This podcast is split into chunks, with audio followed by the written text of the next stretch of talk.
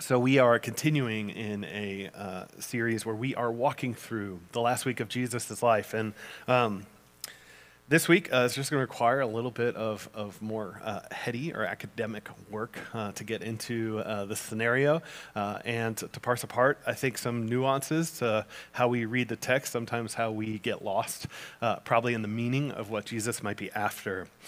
And so, for me to set this up, I want, I want to take a step back in time a little bit and a time period that uh, we, particularly sort of in the Protestant style church, uh, just don't spend much time understanding. Sometimes uh, we should probably find it weird that we end the Old Testament and Persia's in charge still. They're kind of rebuilding Jerusalem, and then things just end.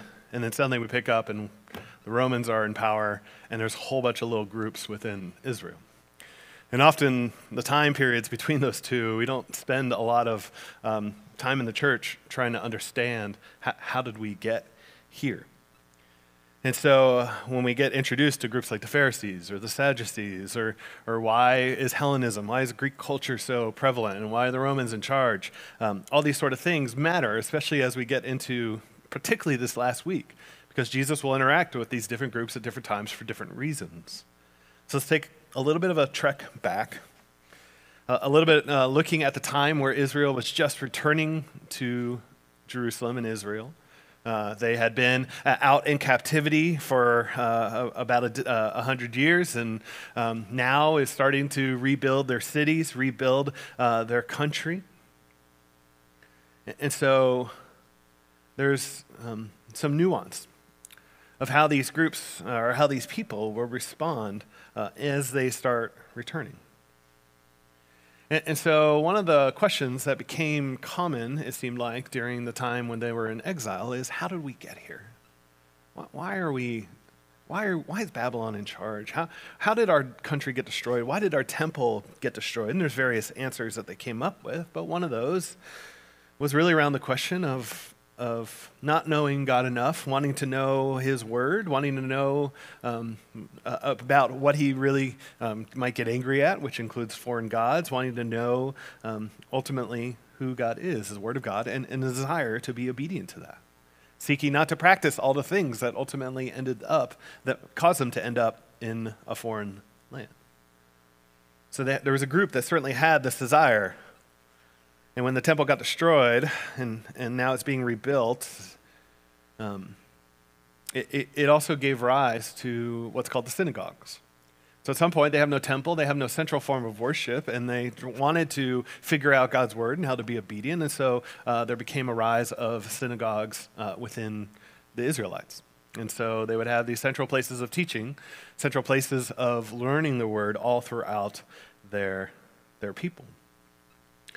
And so people would come meet. There would be a reading of the word. They would sing. There would be a teacher, usually, of some sort, um, maybe a rabbi, maybe a Pharisee, that would teach. And so this just sounds familiar. Whenever I hear statements where it's like, well, the church in the West is just using practical things of teaching and, and the music and stuff like that, uh, that sucker's been around for about 2,500 years. So um, it is an old school style of how to um, engage the, the, the faithful community. So this is starting to happen all throughout the Jewish population, both in Jerusalem and without. Now, if we also know our history, eventually the Persians uh, get overrun by the Greeks. Alexander the Great comes along, um, basically wipes out um, much of the Persian army, uh, and takes over control over a large um, swath of area. And he brings with him, he brings with him Hellenism, which is Greek culture. And a lot of Greek culture is about self. Uh, that's why one of the, the, the famous phrases is a, that man is the measure of all things. That humanity, it becomes very humanity focused, uh, very focused on uh, decadence and wealth and comfort, all these sort of things, entertainment. And it made for an interesting question amongst the Jews. As Hellenism starts being in effect, they have to answer this question, which we always have to answer this question is well, how much do we accommodate? And how much do we go, no, how much do we say this, this Hellenism stuff is not okay? Does not reflect what we're supposed to be. And so that became where we start getting into different groups. Because there ends up being plenty within the family of the priesthood that seem more than happy to accommodate to the Greeks, as long as it involved them staying in power, staying in control, and allowing them to enjoy a lavish lifestyle. So there became, over time, a bit of a, a Hellenized, a Greek culture amongst the priesthood. And there were battles between the Greeks and Jews over time, but eventually Rome will come along and conquer the Greeks as well. And in a move to sort of shore up negotiating and bargaining power, because uh, Rome is certainly more powerful even than the Greeks were, one of the priesthoods decides to marry off one of the daughters of the priest to this man named Herod, who had plenty of money, plenty of wealth, plenty of, of um, power on that front. It's not a Jew, though. And so it brings this Herod the Great into the storyline. Sort of a strange bedfellows between Herod and the priesthood. And there was a collection of these seven families of priests that um, were all working in cahoots to make this happen. And they were all descendants of um, a priest called Zadok. Uh, at one point, when they're rebuilding um, under David and Solomon, they choose these different families uh, of the priesthood, and Zadok wins, which becomes the Zadokim, which is really ultimately where we get Sadducee. now, there were plenty of people who rejected all of this mess. All this in cahoots with the Greek culture, all this in cahoots with Herod, all the kind of stuff going on in the priesthood. there were people that rejected it. There were priests that rejected it, and they moved to the desert. They are uh, what we know really as the Essenes, the people who kept the Dead Sea Scrolls, as we know them. And a whole group of people that went north, up to the Galilee, uh, that we really know as the Pharisees and also the Zealots. The Pharisees, though, they were the group that said, Look, we are in captivity because we were not following the Torah as we should. And so they were very dedicated to following the Torah.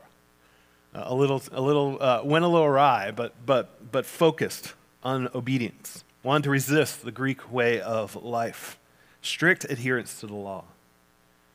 So this would be the Pharisees, experts in Torah, experts in the law. They basically started the Harvard of Israel, but up in the Galilee. So this is all going on. These are all different groups that start settling in when we pick up our New Testament. And when Jesus shows up on the scene, he interacts with these groups in different ways at different times. He actually has very little interaction with the Sadducees until Passion Week. Tons of interaction with the Pharisees for multiple years. So it's really important for us to know who he's dealing with and why, because he will inter- uh, interact with both groups uh, this during Passion Week. And the Sadducees could best be described as a priestly mafia at this point in history. Uh, they uh, they um, would wipe out their enemies with the royal guard that they had. Uh, they would have secret um, meetings late at night, which we certainly see in the Passion story, uh, where they would um, break Torah all the time in order to enact their power and influence onto the scene. Um, and so um, they, they were a mob or a mafia at the time. It's probably the best way to think about them. And the Pharisees, uh, we tend to have a decent idea about patterns of legalism, marginalizing outsiders, and the unclean adherence and uh, strict adherence and interpretation of the law. And so these are the groups. And as we look this week, Jesus is going to have a conversation with both of those groups, or an interaction with both of those groups, where we pick up today in Matthew 21. Uh, so if you want, you can turn there. We'll also have the scriptures on the screens. Um, we're picking up right off the triumphal entry, and it says, Now Jesus had entered the temple, which makes sense. As we were left off, people were singing Psalm 118, this great psalm, Hosanna, blessed be the name of the Lord who comes and saves us. And then ultimately, the next line of that song is, and we will go up to the altar. So, where are we going? To the temple. That's where Jesus goes straight to. And he drove out all who sold and bought in the temple, and he overturned the tables of the money changers and the seats of those who sold pigeons. And he said to them, It is written, My house shall be called a house of prayer, but you make it a den of robbers. So now, we have to remember that some of the stuff that involved exchanges in the temple was legit. At some point, you have Roman coins being um, used throughout uh, Israel, and these Roman coins have the face of Caesar on them, and it says even on the back that Caesar is Lord. And so um, there was plenty of reason for them to have money exchanges and to say, look, we, we can't bring these coins into the temple. That's okay. Uh, the priests were charged also with inspecting animals uh, to make sure that they were appropriate. So if it was spotless, it needed to be spotless. And so there was a lot of this stuff that existed um, for reasonable reasons. But with things like that, the systems can go awry pretty quickly. Like, who sold the sacrifices in the temple? And we know who sold the sacrifices in the temple the priests. And guess who had to inspect the sacrifices in the temple? The priest. And guess who had to determine the price of the sacrifices in the temple? The priest. And guess who had to determine the exchange rate uh, in the temple? It was the priests. So it's quite a setup of corruption that can happen in a time like this. So it becomes a corrupt system run by this priestly mafia seeking to skim money from the hands of its own people. And what are people there to do? They're there to worship. They're coming for Passover week to worship, to make an atonement, to offer sacrifices to their God. This is why they would come. This is how they would learn more about who God is. This is how they would make things right with God. It was for people to worship God. And yet, what was happening was all this corrupt foolishness that the priests were really behind at the time. Not only that, but Jesus then gives us a quote quoting Jeremiah 7, who is also referencing Isaiah 56. Isaiah 56 says in the quote, My house shall be called a house of prayer for all peoples or all nations. And Jeremiah speaks to a condemning tone of the temple at the time, and he says, Has this house, which is called by my name, become a den of robbers in your eyes? And so Jesus is certainly picking up on this language. Mark even goes out of his way in his gospel to make sure to include the full Isaiah quote around the house of prayer for all nations. Now, this became part of the additional problem. Where the priesthood would set up all these exchanges, all these booths that were already um, uh, manipulating the people, was a place called the court of the Gentiles. In the court of the Gentiles, as Gentiles, they were not allowed into the inner parts of the temple area, but they did have an area within the walls that they were allowed to worship in. If you were a Gentile that said, you know what, I do think Yahweh is all powerful, I, don't think I'm, I'm part of the inheritance of Israel with the land and stuff like that, but I do think Yahweh's real. And they would come, they would worship, they would want to know more about Yahweh and what it meant uh, to, to, worship Yahweh. This is where they would know what Yahweh was like. Um, this is where they would see all that kind of stuff to know, to know more. And they come to this place where they have been instructed to go in order to worship and to understand Yahweh more. And what do they find? Is this, once again, foolishness that's just happening in the temple area. All of this corruption from the very people who are most tasked with representing Yahweh. And so Jesus comes into this and he says, This is not okay. Flips over the tables. According to John's account, even breaks out a whip. So um, Jesus certainly shows up angry and frustrated by everything going on. And we hear that he heals some people in the process um, also. And then by verse 18, uh, he, he ends up leaving, uh, or verse 17, he ends up uh, leaving the temple. I'm, I'm, using this because this is all sort of a setup. And leaving them, he went out of the city of Be- to, uh, to Bethany and lodged there. Uh, but then in the morning, as he returned to the city, he became hungry. And seeing a fig tree by the wayside, he went to it and found nothing on it but only leaves. And he said to it, May no fruit ever come of it again. And the fig tree withered at once. Now, on some level, you could feel like that seems a bit extreme. Like, why is he so mad at this fig tree that, um, even according to um, other gospel writers, wasn't even supposed to be uh, uh, bearing fruit at this season?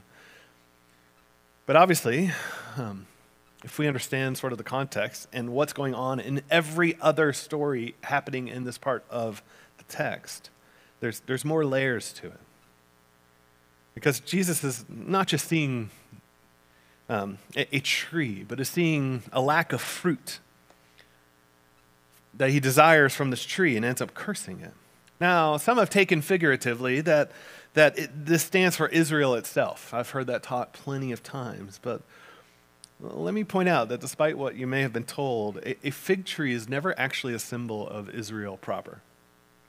Olive tree, pomegranate tree, the vine, like a grapevine, all become symbols of Israel, but a fig tree itself never is.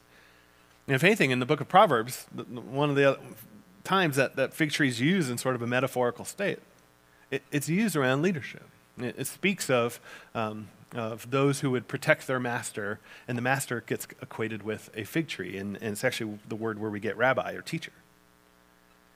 And so at some point, it's, it's a case to be made that Jesus' ultimate sort of cursing of this tree is connected to his cursing of leadership. Jesus' condemnation of this fig tree is a condemnation of this leadership that's going on at the temple right now, that's taking, um, that, that is um, skimming on the top, that is corrupting, uh, that is only after money and wealth, that is keeping the Gentiles out. All this stuff is going on, the Sadducee corrupt mob leadership who is in cahoots with Herod at the time and the political powers at the time, which makes the next story that much more interesting, too. Verse 20. When the, marble, uh, when the disciples saw it, they marveled, saying, How did this fig tree wither at once? And Jesus said to them, Truly, I say to you, if you have faith and do not doubt, you will not only do uh, uh, what has been done to the fig tree, but even if you say to this mountain, Be taken up and thrown to the sea, it will happen. And whatever you ask in prayer, you will receive uh, it if you have faith. Okay, so hopefully I've set you up a bit because I think this little section gets totally ripped out of context to use like, well, just pray for mountains to move and you can move mountains. Just fine, but I don't think it's what's going on in the story. So, what is Jesus talking about with all this sort of stuff? And, and as I said, if, with this fig tree, I think he's condemning the leaders of Israel, and particularly the Sadducees. So, why the sudden pivot around prayer and mountains and things like that? Well, there's a place really close to Jerusalem at this moment in history called the Herodium. Herod the Great, as we said, kind of married, was in cahoots with this priesthood uh, in power. And Herod the Great was rich and powerful, but also a bit of a, a loon. He was paranoid. That's why when he hears that there was a king born, basically tries to kill every child uh, that was born. He's super paranoid about a lot. And so he builds all sorts of little palaces, basically a day's journey apart, in case he ever needs to run away from an invading army. So he's, he's a little bit crazy. Now, what if I told you there was a place that was with the eye shot of where Jesus is teaching that looks like this? Let's see if we have a picture. There it is. This is called the Herodium. It's about eight miles from Israel, uh, or from the Temple Mount. So if you're standing in the Temple Mount, you'd probably be able to see this because uh, there's no cars or anything. It's pretty clear days. Uh, and, um, and, and, this was built. And so we still have ruins of it sitting around. Next couple pictures. So there's the, there's the hill and one more picture. Now, what if I told you that that mound didn't originally exist?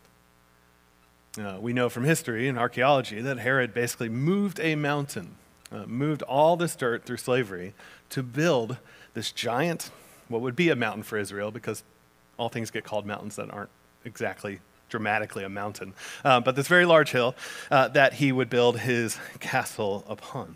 He literally moved a mountain to build his fortress.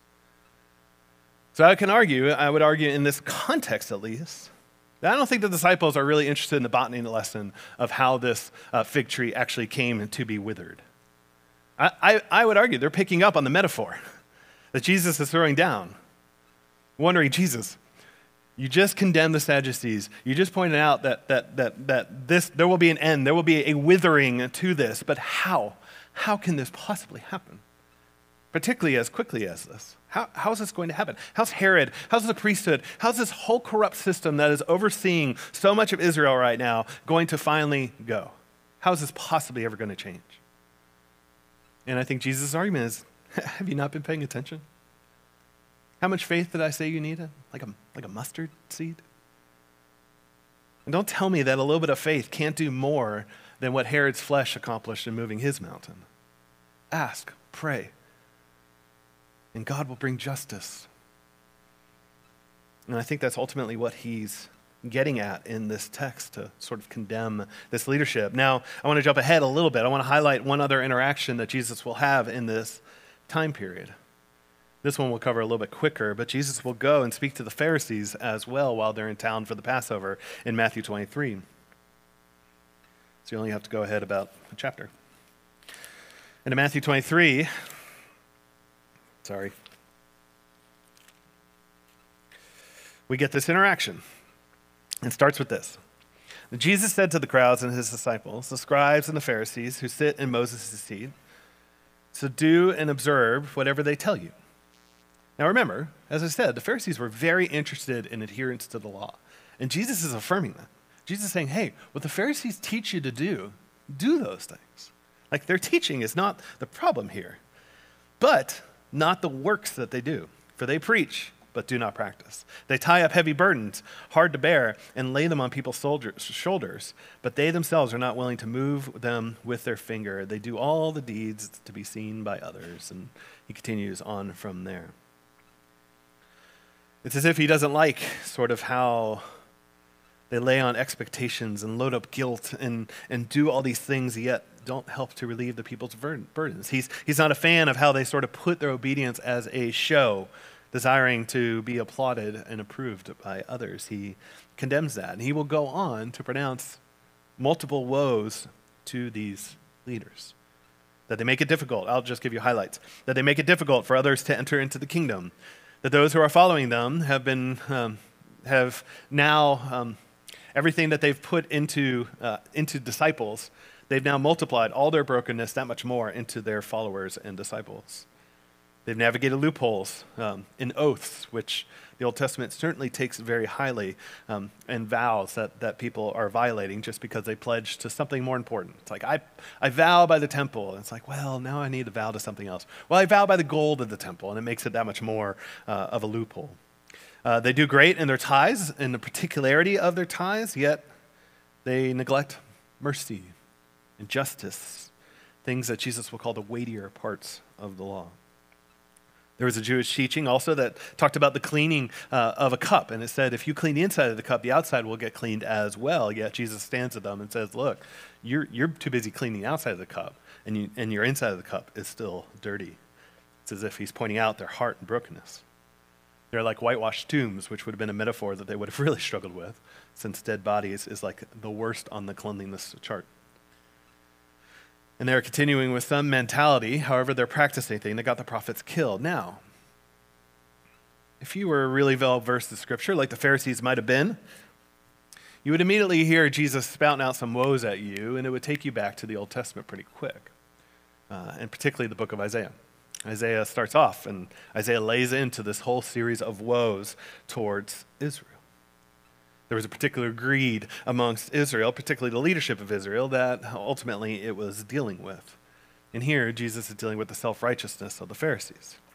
Now, we'll, we'll get to the application stuff. I know it's a lot of setup today. now, Jews were very into numerology, numbers mattered, they had importance. And anybody notice the number of woes that, that might have um, been going on? Because I guarantee you a Pharisee would pick up on this at the time. In the book of Isaiah, Isaiah levels six woes against Israel, which is this number for sinful, sinful humanity, would, would represent sort of this incomplete idea. But here in the text, Jesus levels seven woes at the people. This number of completeness, totality, as if Jesus is saying, You have perfected the art of evil and sin. Jesus even caps off his teaching uh, here, and, and he says uh, to them, Fill up, or more directly in the, in the Greek, complete then the measure of your fathers. If this to say, like, look, they were bad with greed and stuff like that. You guys are the totality of sin in your self righteousness. He has watched them take advantage of others. He's watched them keep others out, not acted with justice and mercy, and ultimately put on a show of holiness with their harsh words. As if to say, you know what's even worse than your greed? It is this. And it's a shot at this group. So, on some level, the application on, this, on these texts is really for me. um, it's a condemnation of leadership and a corrupt leadership. And so, um, absolutely, um, the, the main practical application is to those in leadership uh, to, to know this. Jesus is at the defense of those who have been led astray Gentiles, those who are under the corrupt money systems of the temple, those who are receiving heavy burdens and heavy yokes, who are not given mercy to help them process their sin and brokenness. And there's a particular judgment thrown out at the leadership by Jesus in this time. It's the same thing that James will ultimately speak to, where he speaks about leadership. And he says, Now, now uh, many of you should become teachers, my brothers, for you uh, should not become teachers, for you know that we who teach will be judged with greater strictness. There's a heavier expectation that should be put upon leadership. But in this time, and particularly because not everyone in this room functions in a leadership role, uh, I want to talk about the other side of that too. Um, there's certainly a highlight over the last five, ten years uh, to, to bring to light uh, what is called spiritual abuse. And just this past week, there was a story highlighted of a pastor who publicly shamed this woman from the pulpit, who had temporarily separated from her abusive husband uh, because he was also abusing his, their kids. He would eventually end up in prison, serving 21 years to life, but yet, um, at the time, the pastor shamed her publicly so that she would stay with the man. And I'll tell you what, like I, stuff like this just tears me up. I hate it. I want to define at least the term if we're going to talk about spiritual abuse. Michael Kruger has a good definition. He says, when a spiritual leader, or any form of, of leadership, wields their position of spiritual authority in such a way that he or she manipulates, domineers, bullies, and intimidate those under them as a means of accomplishing what he or she takes to be biblical and or spiritual goals. It could take many forms such as using guilt and shame as a way to control. I think uh, a really good example of this is the purity movements of the late 90s and early 2000s that had reasonable spiritual goals. Hear me. Chastity and purity leading up to marriage is a good thing. I'm not saying that's a bad thing. But with methods that, that are just sometimes awful, a heavy emphasis put on shame, particularly in the direction of young women so much of the problem was pointed at them, their bodies, their clothing, in a way that didn't highlight the gospel and the purpose of the purity, but instead manipulated young, young women with guilt and shame, so that many women struggle with problems of self image and a distorted view towards sexuality in the church. And it was, in some ways, abuse. It was abusive, largely shaped and molded by men who shifted the blame to young women for all their lust and struggles. And I'm not downplaying that there's not healthy, nuanced conversation here.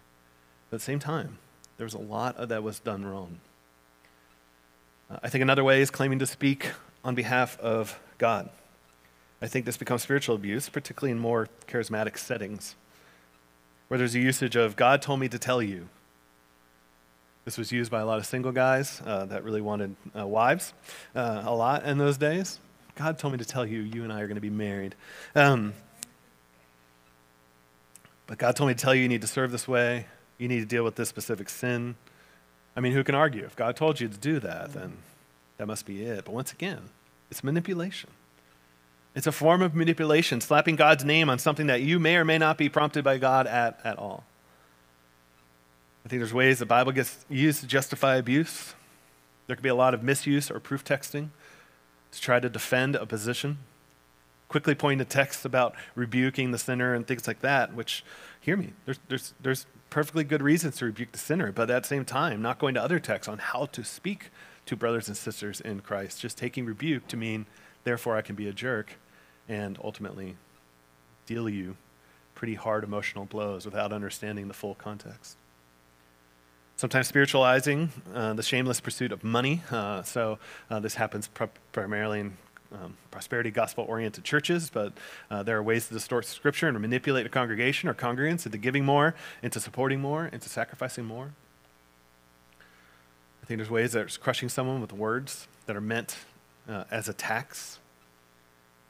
when you talk to people who have been under abusive leadership, certain words are come up authoritarian, manipulative, controlling, mean, cruel, vindictive, defensive, unable to take criticism.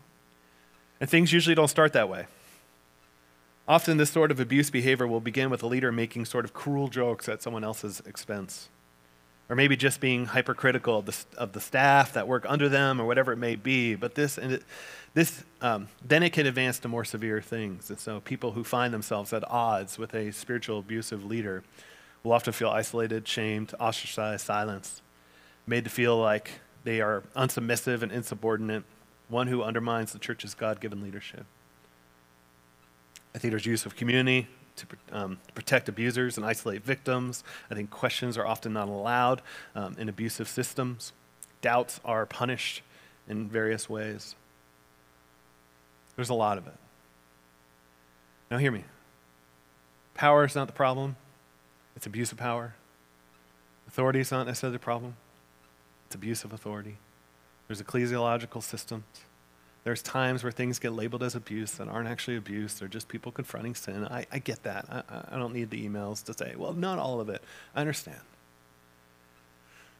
But there's also a lot of a system of broken leadership. And it's great to, to point fingers and condemn. But at the same time, I, I know the stories exist in this church of people who have walked through a lot of it. Stories similar that make famous Christianity Today podcasts and things like that out of. Stories of sin, stories of abusive leaders. Um, and, and I've watched too many walk away from the church because of spiritual abuse, like legitimate spiritual abuse. Um, and as I said, I know some of you have tragic stories, stories like what I've mentioned, stories that would make Jesus flip tables and pronounce woes on leaders. And my hope, gosh, my hope is that we are a church where it feels like this might be a place of healing from some of that. A place where you see authority and power used.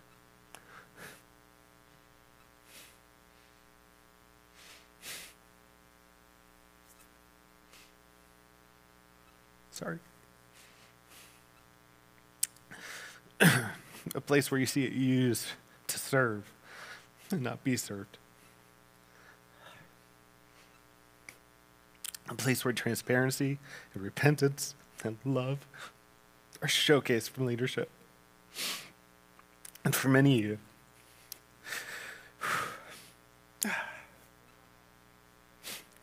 thanks, Bianca. Um, for many of you, healing may be a really slow process. Digging up memories and uh, trauma. I get it.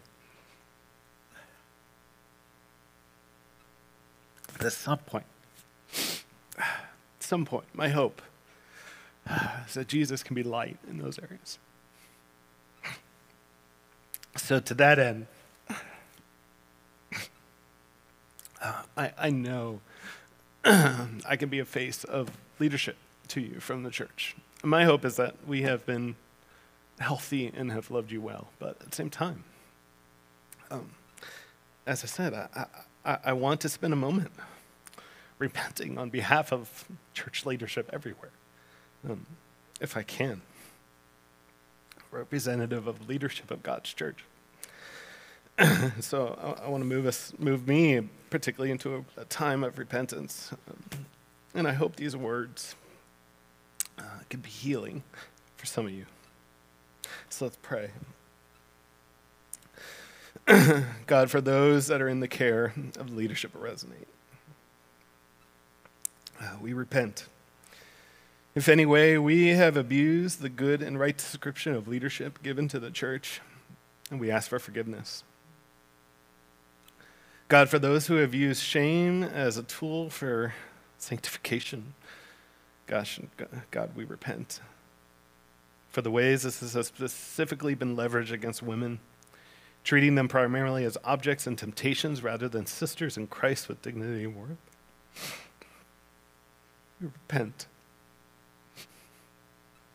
God, for those who have been proof texted into certain situations and responses in ways that are not faithful to your word in its context or its emphasis, we repent. God, for the way leadership in churches can often gaslight those who speak out against injustice or abuse and manipulation, we repent and seek to listen to take serious accusations instead of demeaning and defaming accusers and victims. God, for those who have been forced to stay in dangerous or in other forms of abusive relationships because of a lack of wisdom mixed with the use of ecclesial authority, we repent. God, for those who have been wrongly silenced by church leadership, we repent. God, for uh, a leader who has wielded their position in spiritual authority in such a way that he or she has manipulated, domineered, bullied, and intimidated those under them. As a means of accomplishing what he or she takes as biblical and spiritual goals, God, we, we repent. It's God. May in this repentance from someone in leadership, may there begin healing for some. Or may this continue the process of healing for some. God, your, your church is the bride, and we all make up it, but you love your bride tremendously, even in her brokenness. And so, God, I pray that there might be a deeper love and affection in spite of sin and brokenness for those that might have been so tremendously hurt by the sins of leaders abusing power and authority. I pray all in your name. Amen. There's this moment of good news that's kind of thrown in during this whole discourse on leadership. And Jesus goes and tells this parable about this wedding feast and how he sent someone out and they invited all sorts of different people of note and status and no one shows up. And then he sends the people back out to go invite more. He says, Find anybody, good or bad, just invite them to the party. Fill up the seats. And they, and they fill it up, and it's a tremendous celebration. And in the midst of just all the brokenness, all the hurt, all the poor leadership of Israel, Jesus just loves his people and so desires from whatever walk of life people to enter the kingdom. And that's the good news. And he would go to the cross to ultimately deal with sin, to deal with sin of leadership that's going to repent, to deal with sin of, of uh, tax collectors and prostitutes and everybody in between. And there's a party, there's a celebration, there's a banquet on the other side of that. And the centerpiece is Jesus, this lamb who had to be slain for the forgiveness of sins. And by faith, we get to celebrate in that weekly and when we take communion. That ultimately there's forgiveness, ultimately brokenness gets dealt with, ultimately justice will prevail in God's justice. And that's good news. The sins aren't glossed over, they're dealt with. And ultimately, we can celebrate because even our sins, no matter how deep, God's love goes further.